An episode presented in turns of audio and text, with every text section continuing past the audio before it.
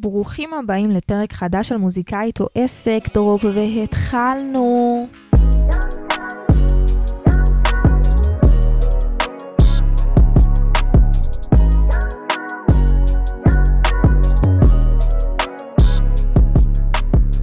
מה העניינים אנשים צדיקים ויקרים? איזה כיף שחזרתם לעוד פרק של מוזיקאית או עסק, תזכו למצוות.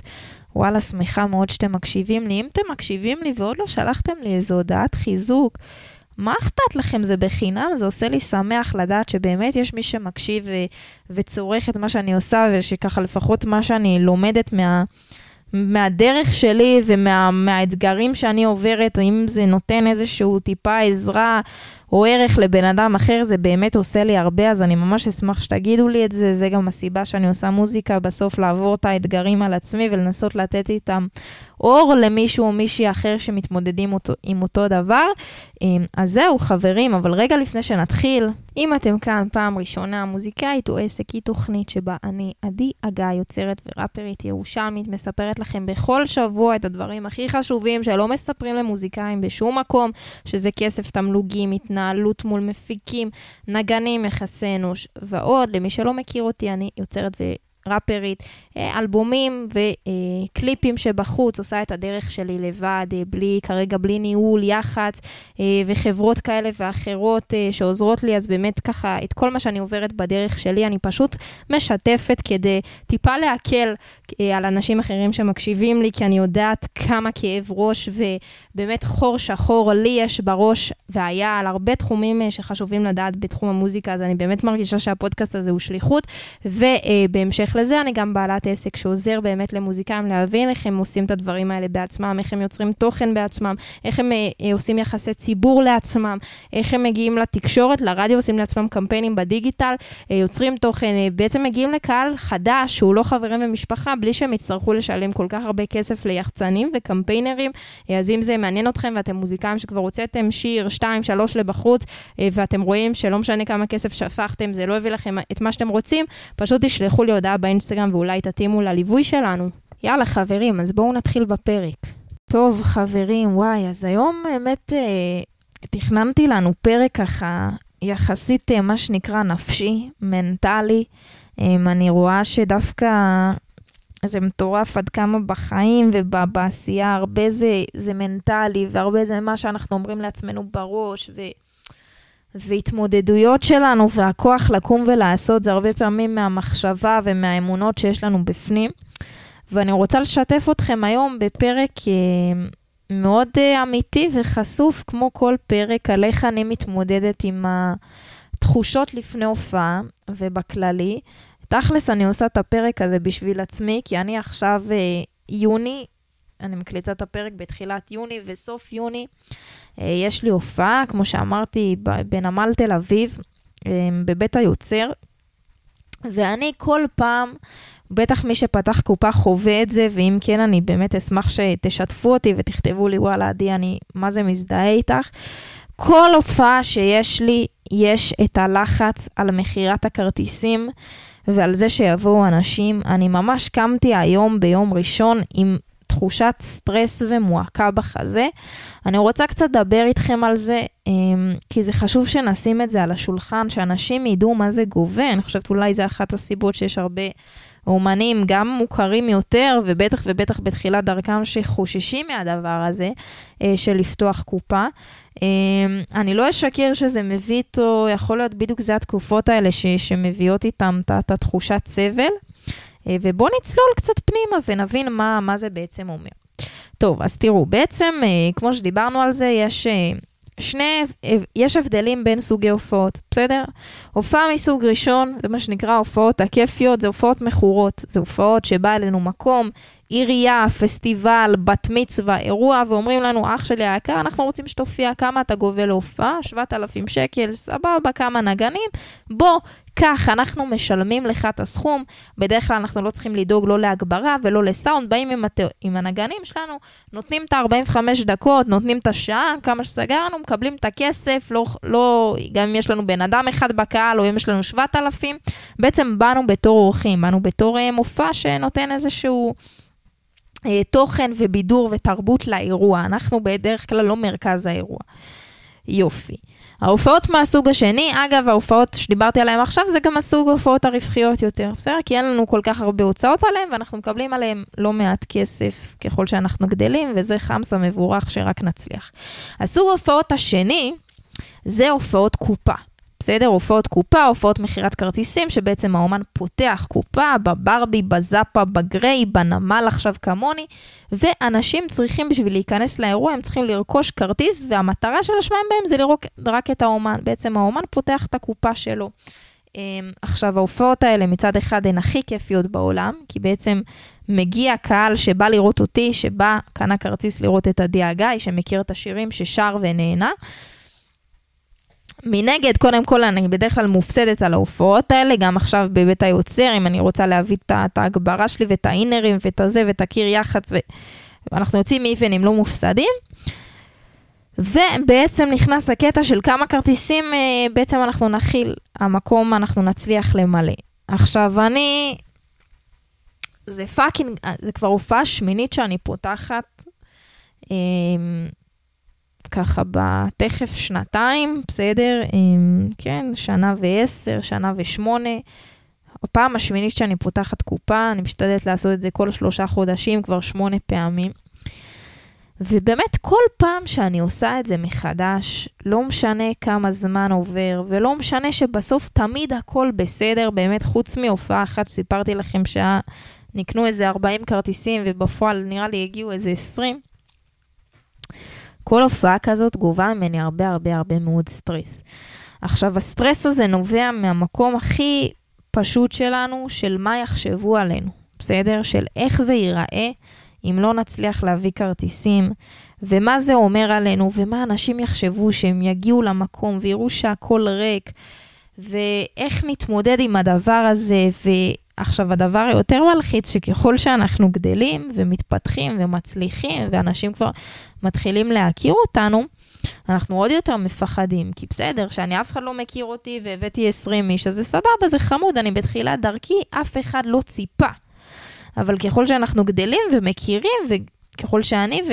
והיום אני כבר לאט לאט במקום של אנשים יותר מכירים, בין אם אני רואה את זה ברחוב שמזהים אותי, אה, וזה את מהטיקטוק וילדה ירושלמית ותה, ובין אם זה אנחנו אולי מצפים מעצמנו, הדבר הזה נהיה יותר מלחיץ. Um, עכשיו, באמת, um, אני, אני רוצה לשתף אתכם שוואלה, תדעו שזה גובה ממני לחצים. זה גובה ממני תחושת מועקה, ועכשיו, מה הקטע המטורף? שבסוף הכל יהיה בסדר, ובסוף יש את האנשים ומגיעים אנשים והכל בסדר ולא משנה מה, וגם אם כן מגיעים קצת אנשים או הרבה אנשים, החיים ממשיכים ובאמת הכל בסדר, אבל לפעמים איך שאנחנו תופסים את הדברים והלחץ ושהמקום ייראה מלא ושהכל יהיה בסדר, באמת גובה מאיתנו עם, עם את התחושה הלא נעימה הזאת בחזה, וזה יכול להגיע גם לקושי לישון ובאמת לחרדות ולסטרס מאוד גבוה. שגורם לי ממש לא ליהנות מזה, לסבול, מלהיות בלחץ, מלרצות שאנשים יבואו כבר לא בשביל ההופעה, אלא בשבילי, רק שהמקום יהיה מלא וזה ייראה טוב.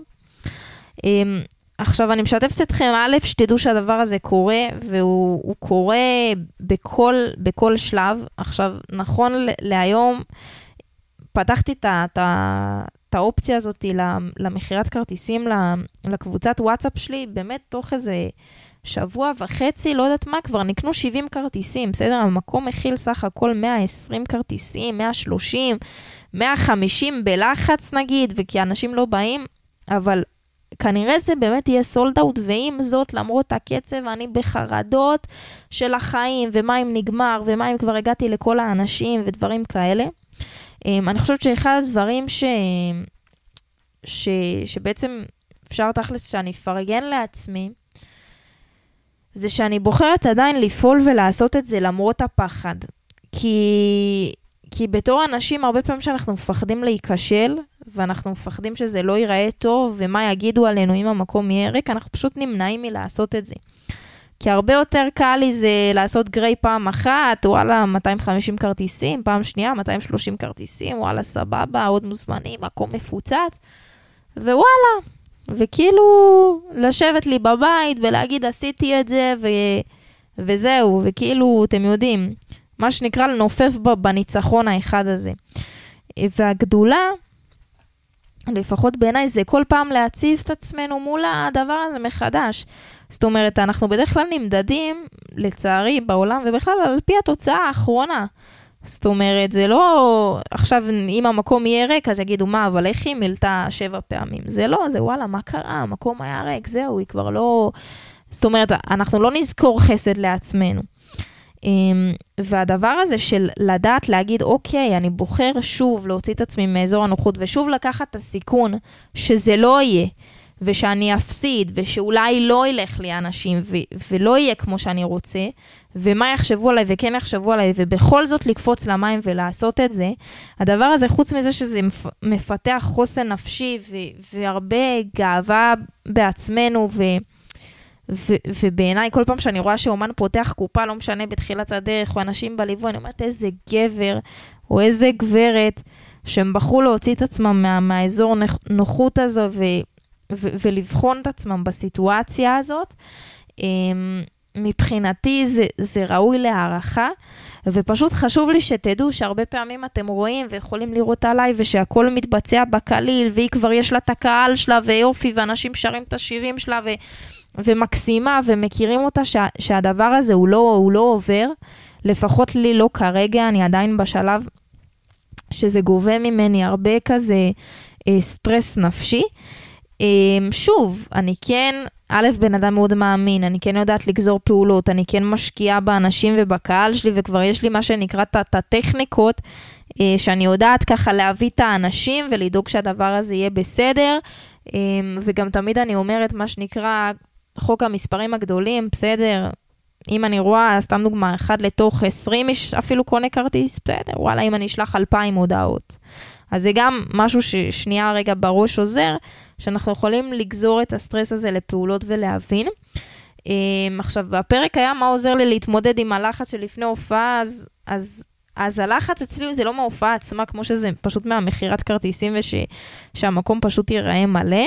Um, ככל שזה פשוט מתקדם, ובדרך כלל אני פשוט רואה שאנשים מגיעים, אז זה משהו שנרגע בי.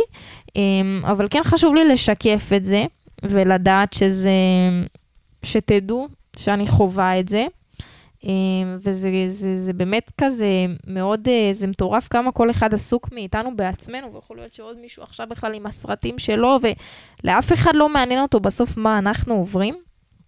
אנחנו כמו איזה נמלים כזה שהולכות וכל אחת כזה סוחבת את, ה, את המסע שלה, אבל תכלס, אני עכשיו, יכול להיות שמישהו שומע אותי והוא בלחץ עם הקליפ שלו, אולי גם פותח קופה ראשונה ואומר לו יבואו אנשים, ואני, כאילו, אתה בכלל לא מעניין אותי, כי אני עסוקה בסרטים שלי, על החיים שלי, וזה מטורף עד כמה אנחנו חושבים שבסוף אנחנו מעניינים את כולם, וכולם אכפת להם עכשיו שעדי הגיא, ומה הם יגידו, ובסוף הכל בסדר, גם אם אני אבוא ויש שתי אנשים בקהל, אוקיי, סבבה, אחלה, והתקדמו הלאה.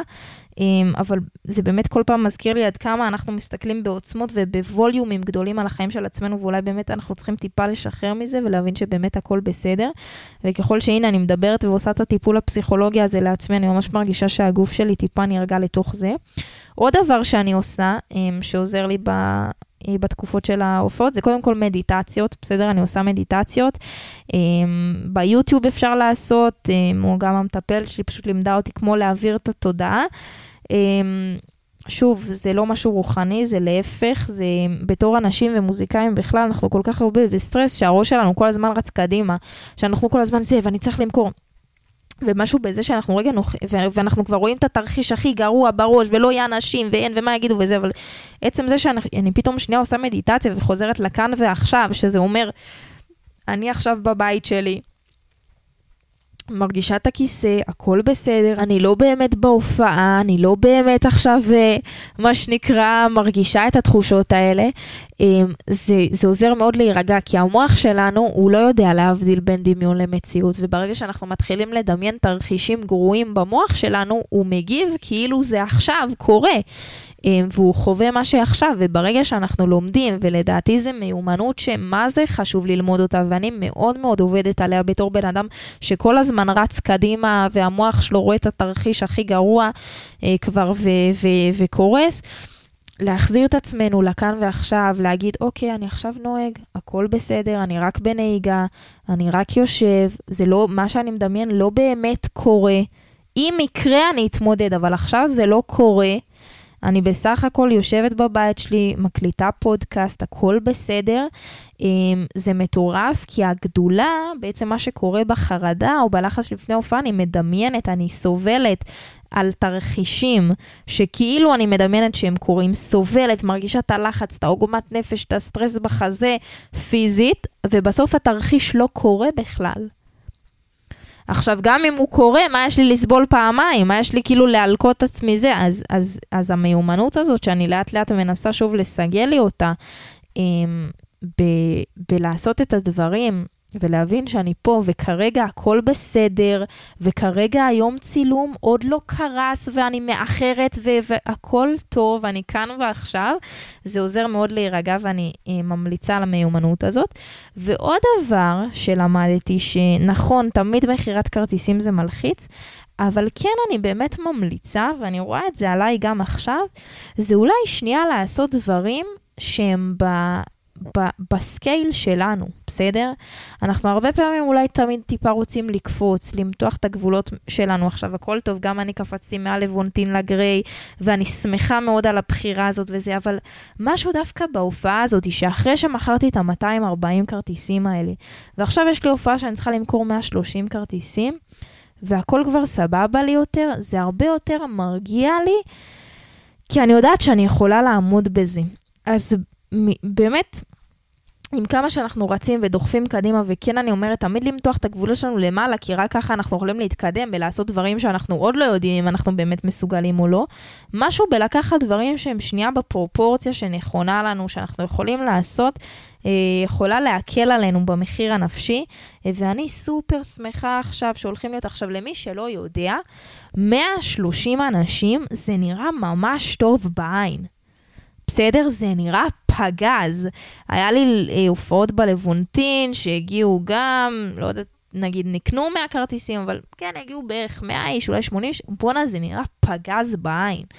אמ, אז אנחנו לא צריכים את ה-800 איש או את ה-400 איש בלחץ בשביל שזה ייראה טוב, אה, ובסוף אנחנו רוצים באמת להופיע בשביל מי שמכיר אותנו ואוהב אותנו ובא לשמוע את המוזיקה שלנו ולא עכשיו להביא כל מיני אנשים מהיסודי בכוח, אמ, ששוב, זה לא רע להזמין אנשים שאנחנו מכירים, אבל זה לא העיקר. אמ, אז זה ככה היה פרק שהוא יותר בשבילי, ואני ממש שמחה, כי התחלתי אותו עם מועקה בחזה ותוך כדי נרגעתי, אז אני שמחה שיש לי את הפלטפורמה אה, לדבר. ואני מקווה ככה שזה גם חיזק אתכם ונתן לכם... אה, שוב, אתם יודעים, מה, איך הולך המשפט הזה של אה, צערת אה, רבים נח, נחב, נחמת יחיד, או נחמת טיפשים שינו את זה, אבל משהו בזה לדעת שאתם לא לבד, ובאמת גם אני חווה את הסטרס הזה, ובכל זאת פועלת, אז זה ככה שיהיה לכולנו. אז זהו, חברים, זהו להיום. אני מקווה שלקחתם ערך מה, מהפרק, מהפודקאסט הזה. האמת שאם הגעתם עד לכאן, אני לאחרונה התחלתי לעשות uh, שיחות אפיון לשלושה מוזיקאים כזה. Um, פעם בשבוע, פעם בשבועיים, אני כותבת בקבוצות, ובעצם נותנת ערך אה, שאני רואה עוברת עם אותו מוזיקאי על המדיה שלו, ורואה מה הוא עושה טוב יותר ופחות טוב, ולמה האינסטגרם שלו לא מביא משם אנשים. אה, עכשיו, אני עושה את זה, פשוט מפרסמת את זה בקבוצות, ואנשים כזה, אני שולחת להם כזה טופס של לראות אם הם מתאימים לבדיקה, לפגישה, סליחה, ואם כן יוצא מזה אחלה שיחות אה, שאני נהנית לעשות, אה, חוץ מהליווי שאני. עושה. אז אם בא לכם באמת שיחה ממני אה, במתנה, ואתם מקשיבים, ואתם רוצים שבעצם אני אעבור ואראה מה עשיתם עם השירים שלכם, ומה עשיתם בעצם בשיווק שלכם פחות טוב, שלא הביא לכם אנשים, ואיך אפשר לשפר, לשפר את זה ולאפיין בעצם למה האינסטגרם שלכם אולי לא גדל, לא מגיעים לשם אנשים, אה, תשלחו לי הודעה באינסטגרם שאתם מהפודקאסט ואתם רוצים אה, שיחת אפיון במתנה, אני אשלח לכם איזה את ה forms שתמלאו ונראה, ואני אבחר שלושה, אני מעדיפה תכלס לקחת האנשים מתוך הפודקאסט שמקשיבים וכבר בתוך הראש שלהם ויוכלו לקבל את הערך הזה בצורה הטובה ביותר. אשמח מאוד שאם לקחתם ערך, תשתפו את הפודי הזה אה, בסטורי שלכם אה, ותתייגו אותי, זה משמח אותי ונותן לי מוטיבציה. אני אגיד תודה לאור פרידמן היקר, שחוץ מזה שהוא מוזיקאי מוכשר, עורך הפודקאסט, מפיק מוזיקלי ויש לו אולפן מטורף בצורן והוא איש יקר. אה, הוא ערך לנו את הפודקאסט הזה כמו תמיד, נסיים עם שיר שלי כמו כל שבוע, נתראה בשבוע הבא, יאללה ביי.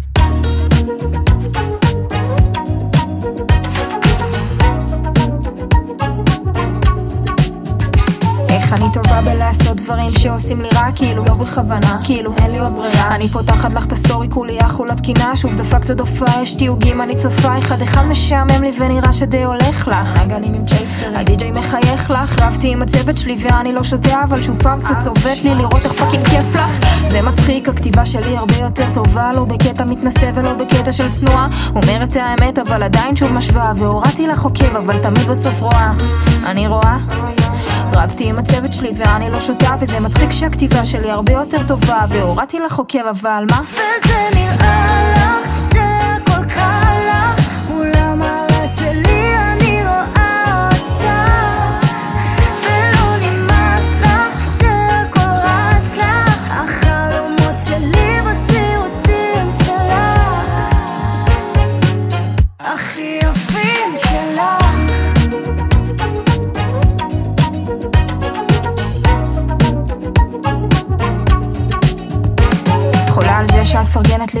נשרפת מבפנים לראות אותי על הבמה כולם שרים. היית רוצה להיות פה אולי במקומי חבל שאין לך זין לצלם את הסרטונים. כל יום fucking עשרה חודשים אני שרפתי מחברות אני נחתכתי עם דפים לפעמים נמאס לי כבר לשמוע את עצמי ואז אני שומעת ואומרת בואנה עדי הבאת לו טקסט גאוני. ובעולם שלי עוד משלם את המחיר שלי ומאבד נושא שיחה עם חברים שלי. אבל בא לי להוציא את כל ה cash עלייך.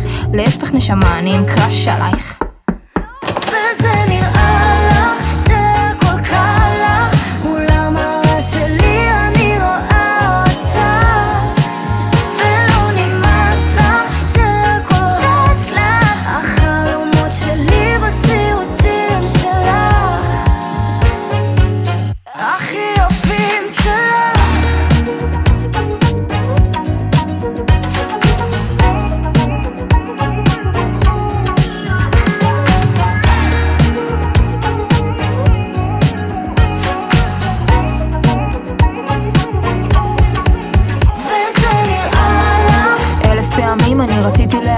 טובה אבל את לא חוזרת. כל הפרצופים בפנים אני עונה לך נשמה ואת לא מדברת.